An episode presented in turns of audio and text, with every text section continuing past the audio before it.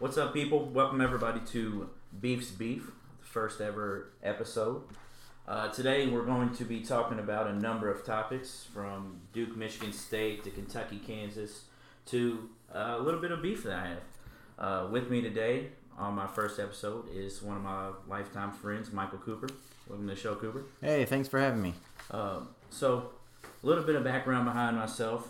Uh, from Louisville, Kentucky, born and raised in the area, living live in the area my whole life. Same thing with Cooper. He was born in Southern Indiana. Big time sports fans, and you know have a have a have a lot of people that have been telling me for a long time that I need to do something like this. So here I am. Uh, again, we're gonna. This is the first time. Bear with us. We're gonna do our best, uh, but we, we will get better in the future. Uh, first thing we're going to talk about is the Duke Michigan State game. Um, Cooper, I'll start out with, with asking you this. It, it was a close game for most of the game. Uh, Marvin Bagley gets hurt 10 minutes into the game. Mm-hmm. Do you think maybe maybe that has something to do with the closeness of the game, with how much, how many minutes the starters are having to play? I mean, you have if you look here, you have Grayson Allen playing 40 minutes. Yeah, well, I, I mean, just to, just to set the bar somewhere for this game. Obviously, we're at the beginning of the season, and uh, Bagley's also uh, a freshman, so so there's some newness there that I know they had a he had a good start for the first couple of games, but you know it's you know it's Duke versus you know a David type team, David and Goliath type team. So so some of these variables are kind of hard to talk about, you know, just because we don't have a big track record yet through the season. But but I tell you, I think it's mostly you know I hate to say this kind of thing, but you look at the box score and it and it kind of tells the story and. Um, I mean, I know it's obvious that Grayson Allen probably put in more minutes because Bagley was out, and you know they're having to compensate there a little bit. At least you would you would think so as Coach K. I mean, who who plays forty minutes this early Yeah. in the season? Yeah, but obviously there was some, you know, a little bit of urgency maybe there, but. Um, but I don't know. There's just some un-Michigan State like things here. Um, I know we kind of talked about it earlier, you know, prepping for this a little bit. But uh, high turnovers and you know Izzo's super high on rebounds, and I mean they they were minus twelve on rebounds. Yeah, that's and, that is one thing we actually didn't bring up. I mean, look at just the offensive rebounds. You see, Bagley only plays ten minutes. They get out rebounded on the offensive end, twenty-five to eleven. right. That, that's that's a crazy stat. I mean, you take a look at turnovers and offensive rebounds. That's the game. Yeah. That's legitimately the game because free throws. Yeah, they shot eleven more free throws than Michigan State. Nineteen of twenty-nine for Duke. Ten of eighteen for Michigan State. They they really it, threes even. I mean, they shot 11, 11 more, eleven better percentage than Duke did from the field. Right. Yeah, that's a good point. So, I mean, something something I kind of think about here is so Michigan State shot 50%. Yeah. Uh, Michigan State's not notoriously known as a good shooting team. So, the length of Bagley in there coming in, would that would that hurt things a little bit more? For sure. for Also, you got to think Grayson Allen's putting up more shots. They're probably going to be more of a perimeter, more of a perimeter team. So there is going to be a greater likelihood for long rebounds. So at when do those offset each other? Um, I would seem to think Grayson Allen would force things a little bit more, but when you go 11 for 20. Uh, 37 points. Seven I'm not 11 from the sure. line Yeah. I, I'm not sure force is the right word there. So, Yeah. I mean, but it's a- you also think, what do you think? If Bagley's in there, you know, aren't you still going to ride the guy while he's hot? I'm I mean, still you giving the ball to Allen. You, you almost wonder whether if Bagley's in there, if he scores even better, because now you have that big presence in Right. the middle, opens up more things for him on the outside. I mean, uh, Carter Carter Jr. twelve and 12, three of nine from the field. If you look at everybody else, really, no one else really shot that great. Duval seven of twenty, Gary Trent Jr. three of fourteen. I mean, Gary Trent Jr. coming into the season, yeah, he's a freshman, but if you look at every major pundit, they're talking about how good of a scorer Gary Trent Jr. is. Yes, this is one game, and maybe it's because he's matched up with with uh, Bridges. You know, he's, Yeah. he's he's guarding Bridges. That's a lot of that's a lot of energy to use on the defensive end. So, I mean, there are a lot of things that go into it, but I, this game really interested me a lot because I honestly didn't give Michigan State and before the game came, I didn't give Michigan State a chance to even be in this game, especially if mm-hmm. you had Bagley in the game, which I think is the biggest thing that we need to touch on. And we, I, I think we're, I think we're covering it mostly.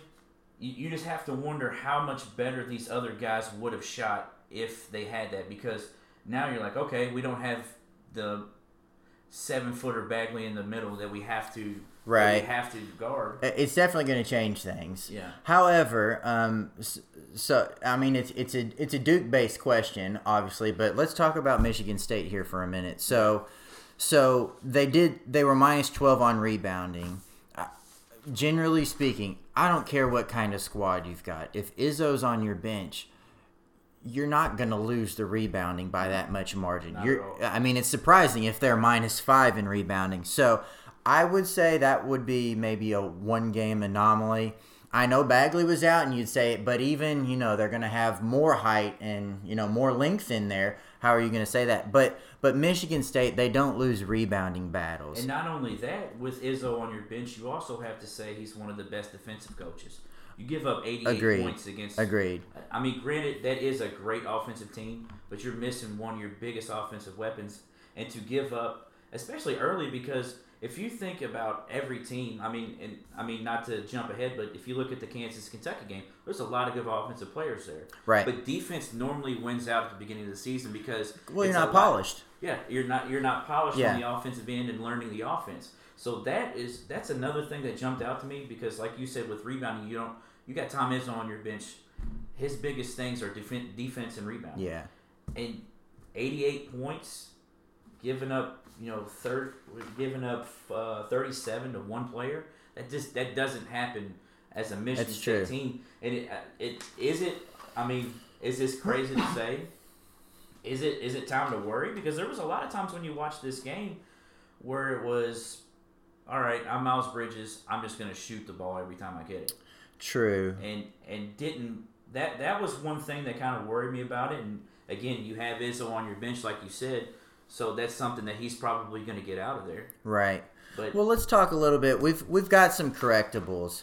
Uh, you know, I, I think you know as you're referencing in the beginning of the season, I don't look at losing a rebound margin towards the beginning of the season.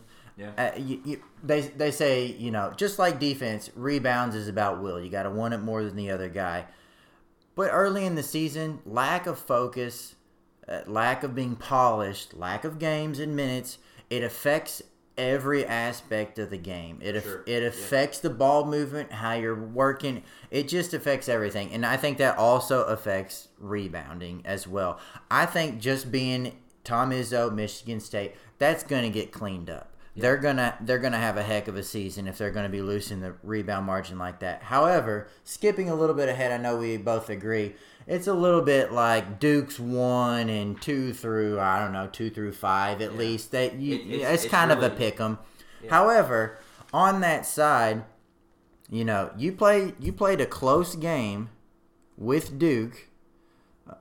Neutral floor. And I'm sorry, they could have been they could have been ranked fifth to me. I mean, it really is a pick 'em, you know, two And through that- five. that's another thing that we were actually talking about when we were prepping. Uh, it's a neutral floor, so I mean Duke.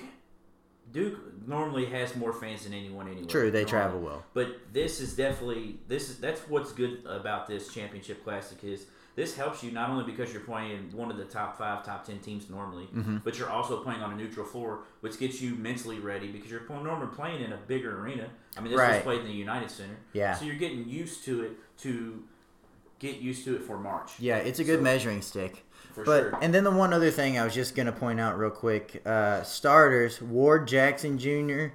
and Bridges, 19 points apiece. When you're spreading when you're spreading the love around like that a little bit, and even Langford with nine. I mean, yeah, that's- it's that's- true. that's I mean, it is great. You know, props to Allen, which might be the last time I give him props for a long time. But Yeah, yeah, tripping over yeah, thirty-seven points is a lot, but I mean, we we ain't spreading the love around as much as three people at nineteen, and then almost a fourth in double figures. Um, that that is that is a positive note for Michigan State. So I personally think there is some hope for them. I, I don't think their fifty percent field goal shooting obviously is going to be indicative of how good they are at shooting. Yeah. That's going to drop, but I, I don't look at their turnovers. They lost that nine to seventeen, and their rebounds they were minus twelve. I don't see those to be a pattern going forward. I mean, it is it is kind of funny because the main things that you always talk about or you hear coaches talk about are big things in games. Stats at the end of games will show you that. Like you said, rebounding, the turnover battle. The only one that really did it gets harped on a lot that really didn't have that much of a of a bearing on it was the free throws. Yeah. The free throws, yeah, but I mean, if you move their percentage, it was 65 and 50, 55. So, yeah, I mean, I guess it had some bearing on it because they hit nine more, but they also took 11 more. So, right. The steals, I mean, steals 12 to 1. I mean, that goes back to the turnovers. Right. There's, there's a lot of things in this game that, that, that kind of stand out, and you wonder is this just first game jitters for True. some players? And you know something. Let me jump in there real quick. If uh, you think about it, Bagley goes out. You know, we're we're talking about. I mean, at least circa three games ago, we're talking about probably the number one draft pick, right? Yeah. So, at what point are, are we going? Not necessarily a lot more small ball because it's just one guy's difference, but is our scheme changing a little bit? Are are we running a lot more through cuts to get people open for longer shots? Did something change on the scouting report a little bit to where we're we're changing our game plan from inside out to you know you know more dribble drives and kicks? you're maybe thinking throwing back Is at there- the five and running four guards. Yeah, is there something there? Because, you know, I mean, these steals, generally speaking, you're throwing a big man in there that we're going to focus more of our offense on. He's going to be a part of the defense. We're going to have less steals. We're going to Yeah. have less defensive stops. We're going to have more blocks and stuff. But, um, so I don't know. There's something to be said there. It'd be interesting. I, I don't think the coaches, I don't think that was a question they would answer in post game. I don't think there was a real question there. The the other game that was played Tuesday night was Kentucky and Kansas, number seven and number four. Kansas with a uh, squeaked out a, a four point win. Started out, uh, started out. I really thought Kentucky was going to get blown out of the gym. It started it started out really bad, and before the game you have uh, you have Bill Self suspending. Uh, uh, you have him suspending Billy Preston, Billy for right. for the accident and a, a one car accident, which is very fishy. We can touch on that later. Very very fishy. Yeah. uh, Or should we say Jay It seems Hockey? to happen a lot with Kansas. It seems to happen a lot with Kansas, and a lot of stuff is never happening there. Uh, but a one car accident suspended him. You, you kind of wonder because if you look at the stats here, they only played seven players, and one of those players coming off the bench played six minutes. Yeah, they they were they were a six man pony here. Yeah, a that- little that- bit. I mean the other one played 19, which is a, still a good amount. But I mean, there's a there's a lot of things that uh, this game to me is more of an up in the air for both teams than it is for me just wondering about what kind of team Michigan State's going to be because you have that you you're missing a, a very dynamic piece in the middle. He hasn't played this year, but just from what you're seeing Right, in the right. rankings and everything, you think okay, Billy Preston's game's going to going to, going to translate well to the college game. sure. So I mean, just doing that. I mean, you look at rebounds, thirty-nine to thirty-nine. Uh, turnovers, eighteen to eleven. Kentucky with eighteen. Kansas with Mhm. eleven. Yeah. Steals. You had twelve steals for Kansas. There. Let's see here. Field or free throws, twelve of eighteen for Kentucky. Nine of sixteen for Kansas, but three-point shots, 28 threes taken by Kansas. Yeah. That that's that's a lot. I mean, that's definitely why their field goal percentage was thirty five percent. Um, especially especially when I, I don't have the graph in front of me, but yeah, the, the you know the point to point graph through the game, it, I think they led generally speaking by a little bit most of the game. At what point do you draw back on these threes? I mean, eight for twenty eight. I, I, I mean, I mean, if you go seven for twenty-seven, at what point in your mind does it click? Hey, I should probably shoot another three. I mean, Yeah. there was no real desperation offense from Kansas, so um, I, I don't know. That's something that jumped out to me. But I, I think I think the first thing for Kansas, yes, they got the win, but uh, oh yeah, there it is. Yeah, so it was pretty close. I mean, the all the second half, it was pretty close the whole way. So. I- I just I don't know, and, and that could be you know again what we were talking about. You're not polished. It's early in the season, you know that that affects you know shot shot shooting, decision making, that sort of stuff. So I see that, but I think the first thing that comes out to me, not to go on the negative side for Kansas because obviously they won. So any win at this point in the Yeah. season, especially, against a top ten team. is Yeah. good. But I mean, okay, you're down one guy. Yeah, that's a big hit, but you're only playing two other guys. I, I mean, foul trouble. The season's long. Yeah. Uh, that just Injuries, not only on top of yeah, right. injuries. I mean, how sustainable is that? I, and I don't, I don't follow KU as much as some, I guess, but I, I mean, that's something I'm looking at right off the bat. Why, why are you only playing seven, seven people? We not got any walk-ons, so should be getting some kind of foul minutes here, or Yeah, for sure. I mean, you got to you have to get players like like Graham and Newman and Vick. I mean, Graham played 39 minutes.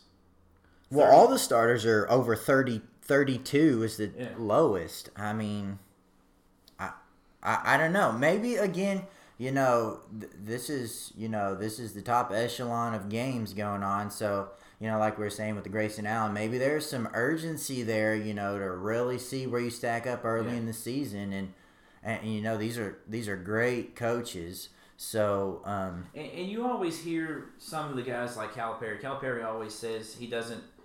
You can only play five players at a time. I, I agree with that to an extent because to me, I mean, I think back to the 2013 Louisville team. Now, obviously, I'm a Louisville fan, so that Louisville team played nine, ten players, sometimes 11, and you didn't. So a lot of times you didn't miss a beat from that player. So I don't. In some aspects, like could you take in the 2012 team for Kentucky? They didn't play that many players, and they won a title. So in some aspects, yeah, I agree with it. But with this Kansas team, I mean, I guess when you get when you get Preston back, you're playing eight, but Lightfoot only played six minutes. it's true. Where's those minutes? That just means that tells me that these two guys are going to play even less minutes. And look at the production. Out of Lightfoot and Garrett, we've got a total of 25 minutes. Went one for four with three rebounds, one assist, three fouls, and three points. Yeah. I, I mean, I get, I get, you can only play five players at a time, but, but I mean, if you're gonna have this production out of your bench, you've only got five players. Exactly, exactly. So- and uh, maybe that maybe that's telling. Maybe you know we see those stats here just on the stat sheet. Maybe that's what Self season practice every day. I mean, it's, True. it, is tough to say because, like you said, we don't follow Kansas. We're just going off of what we see here and what we see in the game, and we can only go off of a forty minute game. We don't see practice every day. We don't do that with any team. But I, that that to me jumped off the page when I saw that they played seven players and the two coming off the bench played 19 and six. That's I mean I want I want to go to Kentucky. Uh, we have I mean we have Knox with 20 points, three of six from the three point line. Uh, they did talk during the game that when he got to Kentucky, that one of the assistants brought when they brought him in, they showed him video of Kevin Durant. Kevin Knox is a six nine power or Mhm. small forward. That's what they want him to emulate. Like, uh, definitely not as an athletic freak as Kevin Durant. Kevin Durant may be Well, the is, most athletic freak that we maybe we've ever seen outside of, you know, uh, Antetokounmpo. The Uh, yeah, that, Greek that guy's Yeah, a, yeah. that guy's unbelievable. I mean, you throw LeBron in there, but the the two guys, Kevin Durant, and Right. Well, the body makeup is more Yes. similar here. LeBron is quite physically imposing. But I mean, as a freshman, your first big time challenge, you're throwing 37 minutes in there, 8 of 13 from the field. You got to think jumping from a 32 minute game to a 40 minute game. It may not seem that much, but not only are you doing that, the court's bigger. You're playing against players that are more like you, more more your caliber. He throws in 37, 37 minutes, 8 of 13 from the field, 3 of 6 from the three point line, and 7 rebounds and 20 points. That's a solid output against a top 5 team in his first big challenge. Well, yeah, and, and let's be honest, just out of the two games, I, I mean, we're talking four top ten teams. It's probably the best stat sheet under Grayson Allen. I mean, Yeah, uh, I would have to agree there. I mean, and, and seven seven rebounds. He didn't have any assists, but obviously he's more of a scoring capacity right now. It's probably the second best. I mean, we've got some 19 points and some good rebounds out of some of the Michigan State guys, but impressive wise for how young he is, just fresh what we're seeing right now. It's it's a good it's a good stat sheet. And the the other thing that is a big thing that that that stands out for me with Kentucky, their turnovers. What was it, 18 that we had? Yeah, 18 turnovers for Mhm. Kentucky. You're playing one one true point guard in Quade Green. you have two players that are hurt. One is Jarred Vanderbilt, who is another off guard that can help them shoot the Right. ball. Uh, but you also have Jemarl Baker, who's another ball handler and can shoot the ball. So you ha- during the game, you're playing Gilgeous, Mhm. Gilgeous-Alexander at the point guard, who is not a, a point guard. He's just not. He's more of a off guard, going to shoot the ball, going to try to get to the rim and score. He's Right. not looking to get other people involved. That that is another thing that is like, well, I mean, th- yeah, they, they keep talking about how young this Kentucky team is. That impressed me a lot because you have one true point guard. Mm-hmm. You lose by four points in a neutral site game against a top five team. That's that was very impressive. Green didn't shoot the ball well. He shot two of seven, had six points, and only two assists. So I mean, you kind of wonder what what maybe Baker would have brought if he played. Yeah, it's true. I, I think, uh, like I was saying, I, I still stand by my fact, you know, that kind of out outside of Duke, you know, we've got a lot of top 10 teams here, but any given night, I don't exactly know where they would be 2 through 10.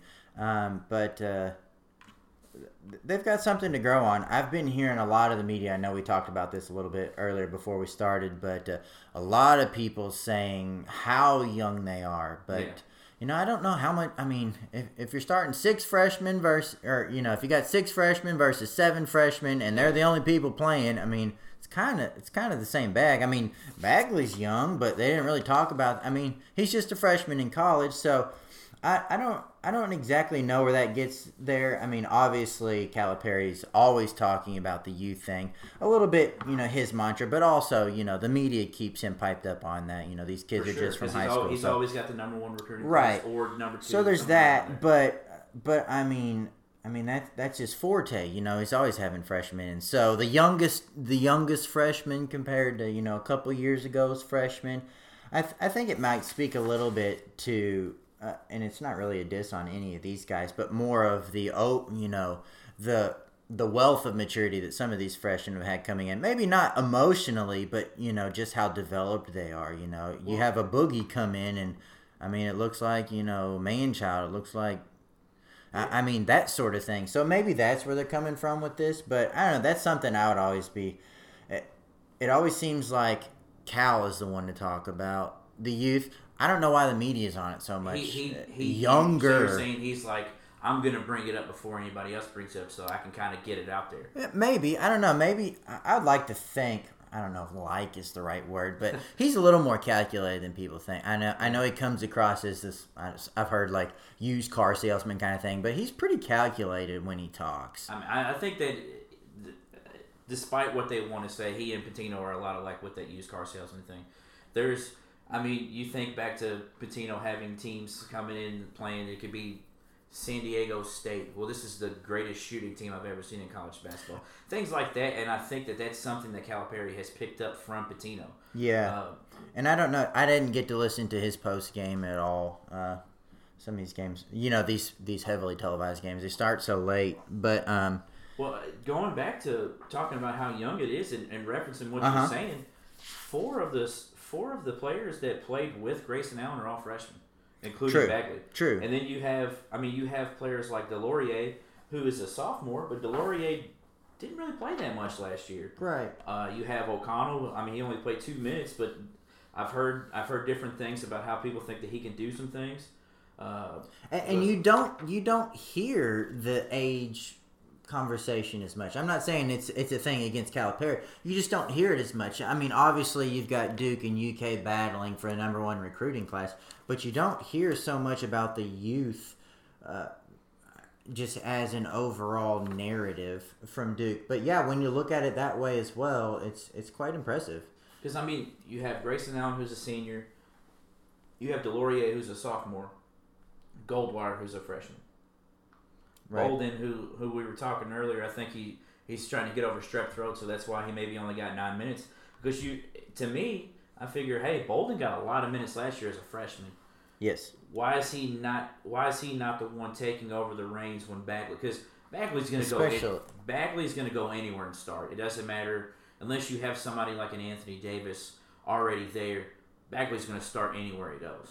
So to say that Bolden's going to start over him, no, I'm not going to say that. But you think that Bagley would get the or Bolden would get the bulk of the minutes once Bagley goes down? Right.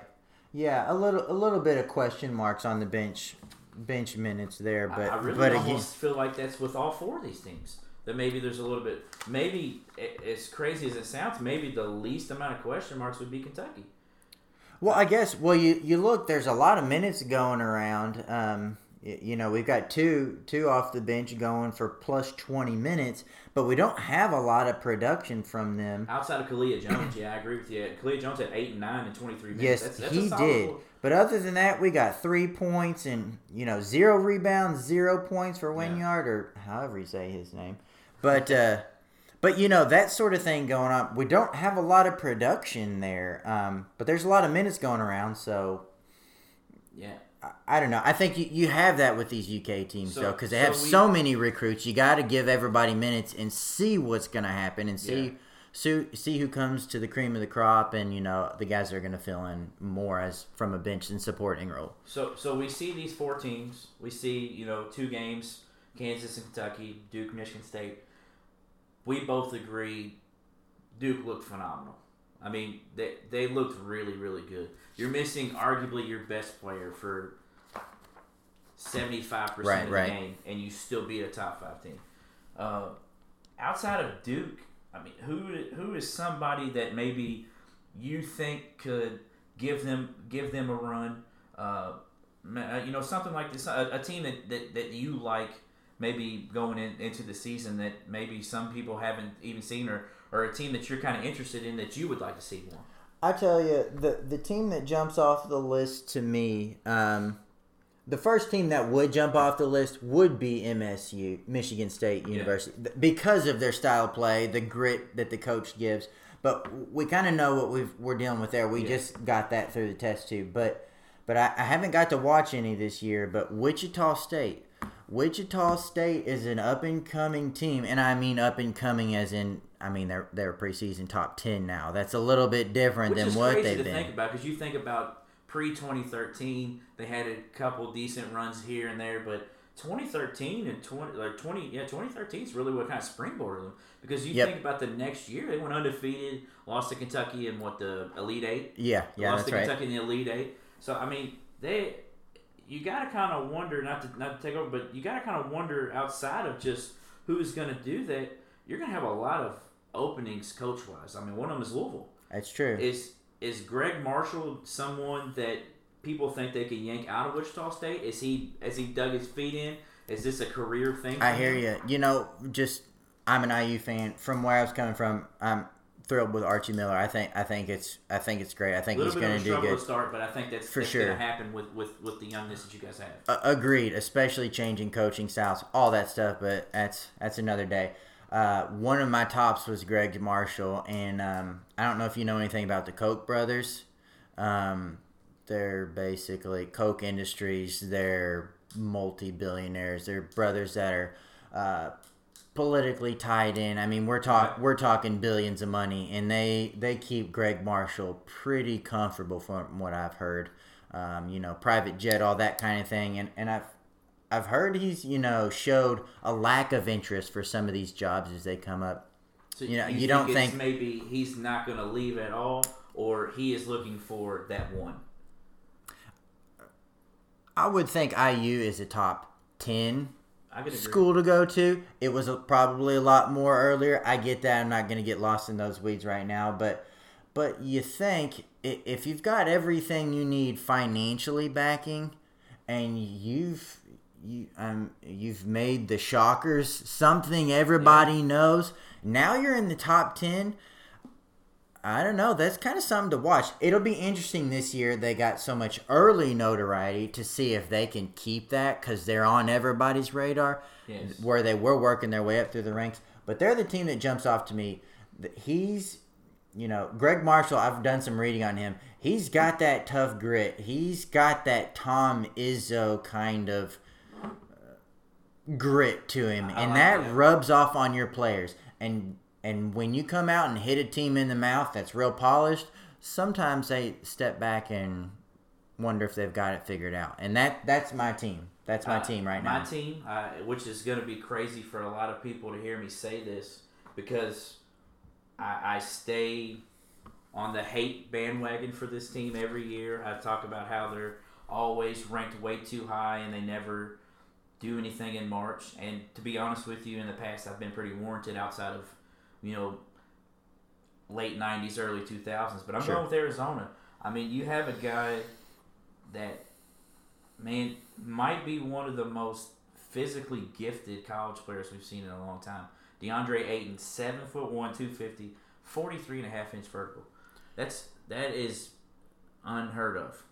It's, it's yeah, I ain't heard it before. about. Yeah, it's. I mean, you think about that. I mean, you you take his his arm. His just let's just say his wingspan is seven one. Most of the time, it's not. It's gonna be Mm-hmm. Right, right. That's a good three and a half feet above his head at seven one. He's already touching the rim. Mm-hmm. So you add that 43 and a half inch vertical. He's dunking. Which take his height out of the game. I mean, he could be Nate Robinson. That 41, I mean, who's got 41? Vince Carter was what, 42, I think? Yeah, somewhere around there. I yeah. think, but if you're over 40, you're you're with the big dogs. Yeah, you're getting up there. Yeah. 43 and a half inch vertical on a seven on a seven one player. That's I mean they have a lot they have a lot of returning players. Uh, they return their point guard who's a senior. They uh, I mean they have they, they have a lot of key pieces back. Uh, but you kind of kind of wonder though with with all this stuff going around with the FBI, is, is something going to happen there to where True. their season's over before it even starts? And if nothing else, focus. You know, there's that's a lot of a distraction, um, especially for especially for a coach. And I know coaches, you know, are the adults, the man among men that are trying to lead these Yeah. Men in the right way. But uh, this is that's a whole different animal that's going on there. So you wonder if that could, you know, make people less sharp. Yeah, um, for sure. I mean, because you, you definitely have to think. I mean, I'm I'm a fan. You're a fan. I I mean, as a fan of Louisville, just that's on my mind, and I don't even play. Right. I, I, I, I buy tickets, but I don't play. So you have to think these players are thinking, did I come here and I'm not even going to get to play in the time that I'm going to get the most, you know, the most notoriety, the most time seen for scouts in, in the NCAA tournament? You, you got to kind of wonder that. So maybe that does do something for them. But like I said, Arizona has a lot of key pieces back. Parker Jackson Cartwright, Chase Jeter, uh, DeAndre Ayton is that is the one we were just uh, talking about. Alonzo Trier. Alonzo Yeah. Trier is a fantastic He player is. out. They do have a good lineup. Now let me throw something at you real quick. Okay.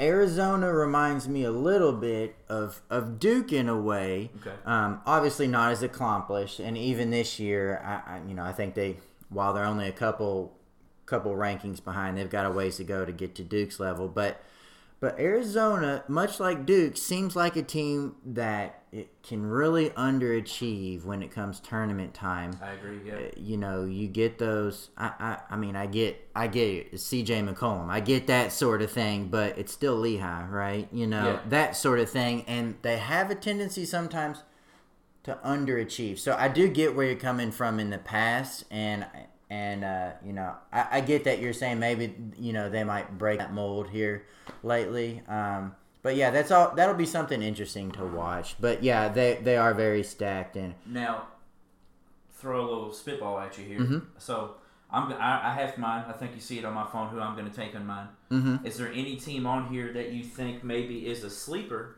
that you could see that's you know outside of that top ten that maybe you think could make some noise, or somebody that has a player that you like? I, I'll be honest with you.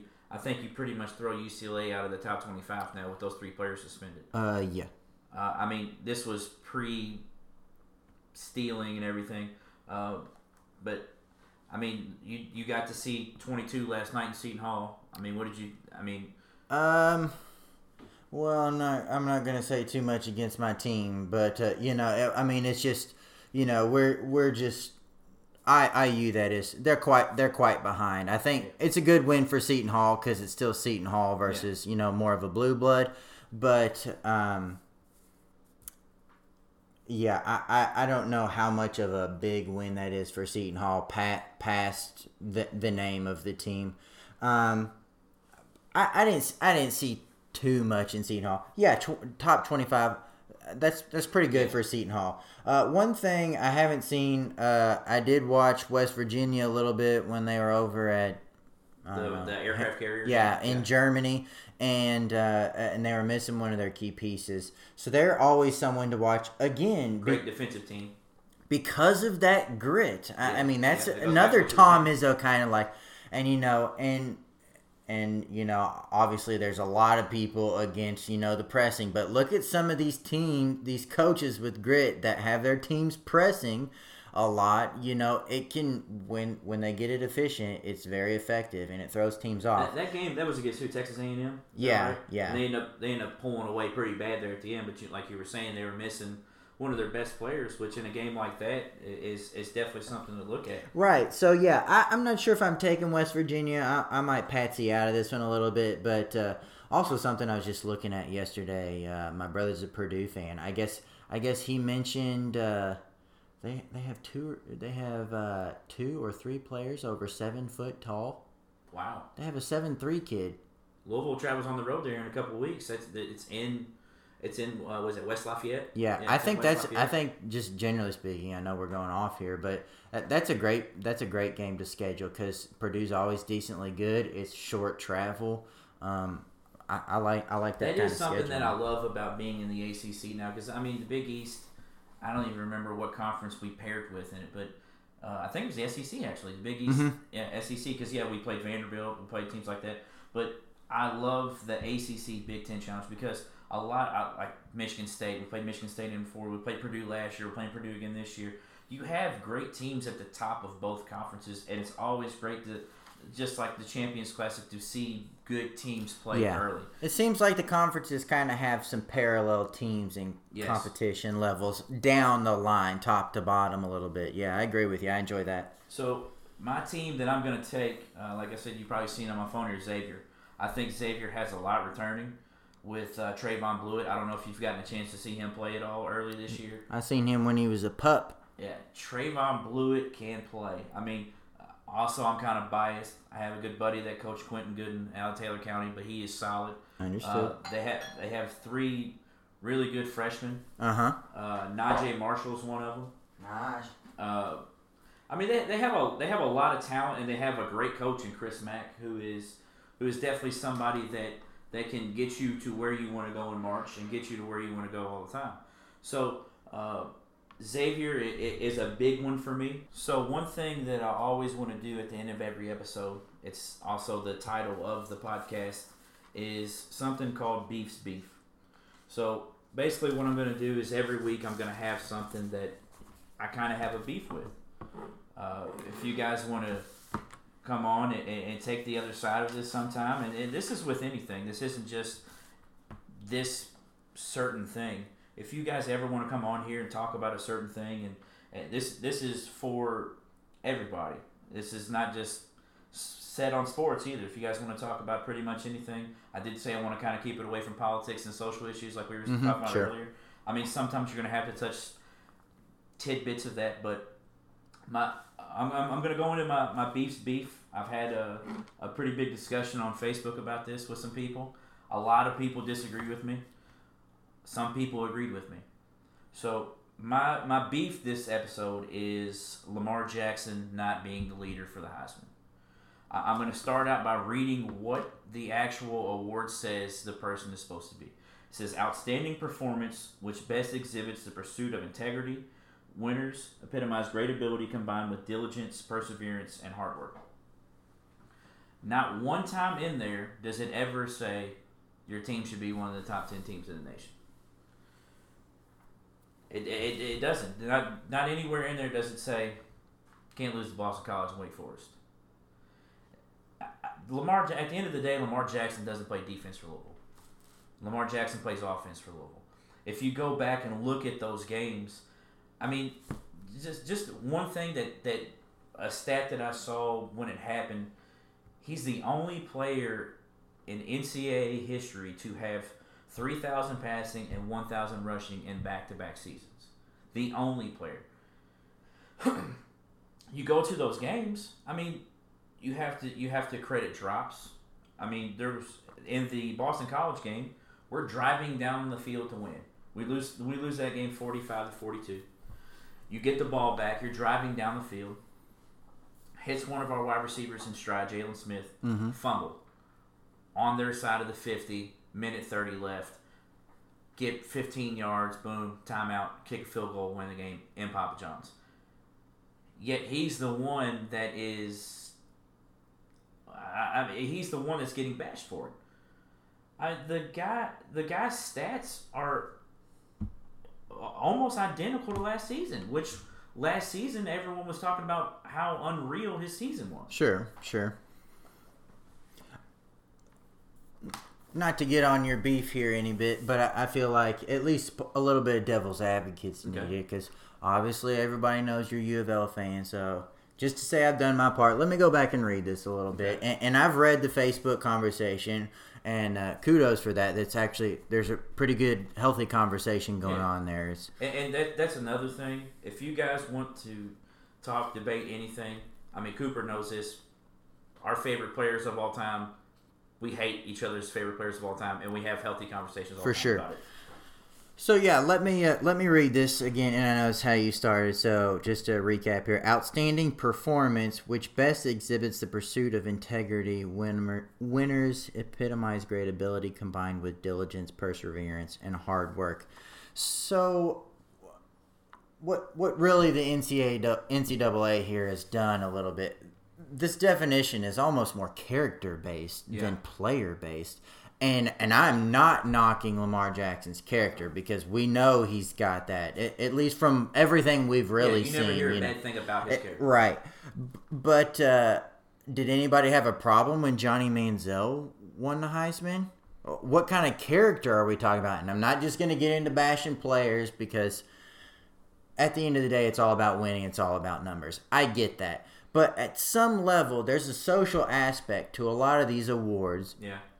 And and yes, Lamar Jackson is getting a little bit penalized for not being on a good team. Yeah. And I think when you come up with some of these definitions and you really get away from them as the metric, um, I just find it less less surprising. Um, it's just not as much of a winning team. It doesn't happen that often. I think there's a part of human nature to that. Yes, his numbers would look a lot better if there was a lot more wins. Yeah. I, I get that. So I, I I see your beef, and um, just to play a little devil's advocate there, I, you know, there's there's this human nature thing that comes in. If your team's not that good, you know, and we can get into some measurables. You know, it's a little bit hard to measure how much you affect positively affect your team. Are you know are are you getting empty buckets or you know kind of garbage minutes that sort of thing. So I'm not definitely not devaluing his stats because you know stats do yeah, speak for go in- themselves. To argue with that, I know you're not saying it, but to argue with that, if someone does bring that argument, hmm you're on a football team and they know what you're going to do. I mean, it's just like being one great player on a, on a basketball team. True, like a They- one trick pony. they're- Yeah, Yeah. they're going to key on you. And the fact is, is uh, Dino Babers from Syracuse, preseason ACC media day, he walks by Lamar Jackson, touches him. He said, "Well, I'm going to go back to Syracuse, tell our players we can do that." The thing is, is every coach that's faced Lamar Jackson since he is blown up last season has tried to stop him and hasn't. Have we played the same schedule we played last year? No, because Florida State's not as good. Uh, but Boston College is improved. Syracuse is improved. Syracuse is the only loss for Clemson. NC State's improved. Uh, Wake is a little bit better. Mm-hmm. But yeah, that big drop off, and you, you don't play Houston, and then you kind of wonder still kind of what you have with Kentucky because you have three quarters where you're playing really good against Florida, who you don't really know what you have with Florida either. But you have those those quarters like that where, or those those time periods like that where Kentucky's playing great. So I get the argument of saying, well, that's not how they vote. That's not my argument. My it, it- it's stat, purely stat wise off of the individual player. That is my beef. Rushing touchdowns last season at this point, 19. At this season, 15. Mm-hmm. He has 200 less rushing yards, but he also has 200 more passing yards, and his completion percentage Right. is a full point better. Pretty much the biggest difference is the loss category. I, e- I exactly. hear you. So that's that's my that's my beef this week. Uh, if you guys have anything that you guys want to come on and talk to me about, if you guys have anything that maybe, hey, you know, take a look at this for your beef one week. Take a look at it. Maybe study both sides of this and, and figure out and figure out what you want to do. Shoot me shoot me a, a message on Facebook, uh, DM me on Twitter or whatever. Uh, when I when I upload this, I'll have all of my social media and everything like that. And like I said, this is this is purely because I've had so many people tell me to do this. So anybody that wants to come on and, and, and, debate me about anything or even just have a conversation like myself and Cooper did today because we didn't really debate at all today. We just mm-hmm. had good conversation. Yep. Um, I'm I'm more than happy to do that, and, and, that that like I said, that goes for anything. So do me a favor, guys, share it, tell your friends about it, listen to it more more than anything. You know, help me out. Give me different topics that you maybe want to hear me talk about, anything like that. But uh, Cooper, thanks again, man. Uh, Appreciate it. Again, this is this is Beef's Beef. Like and share. Thanks.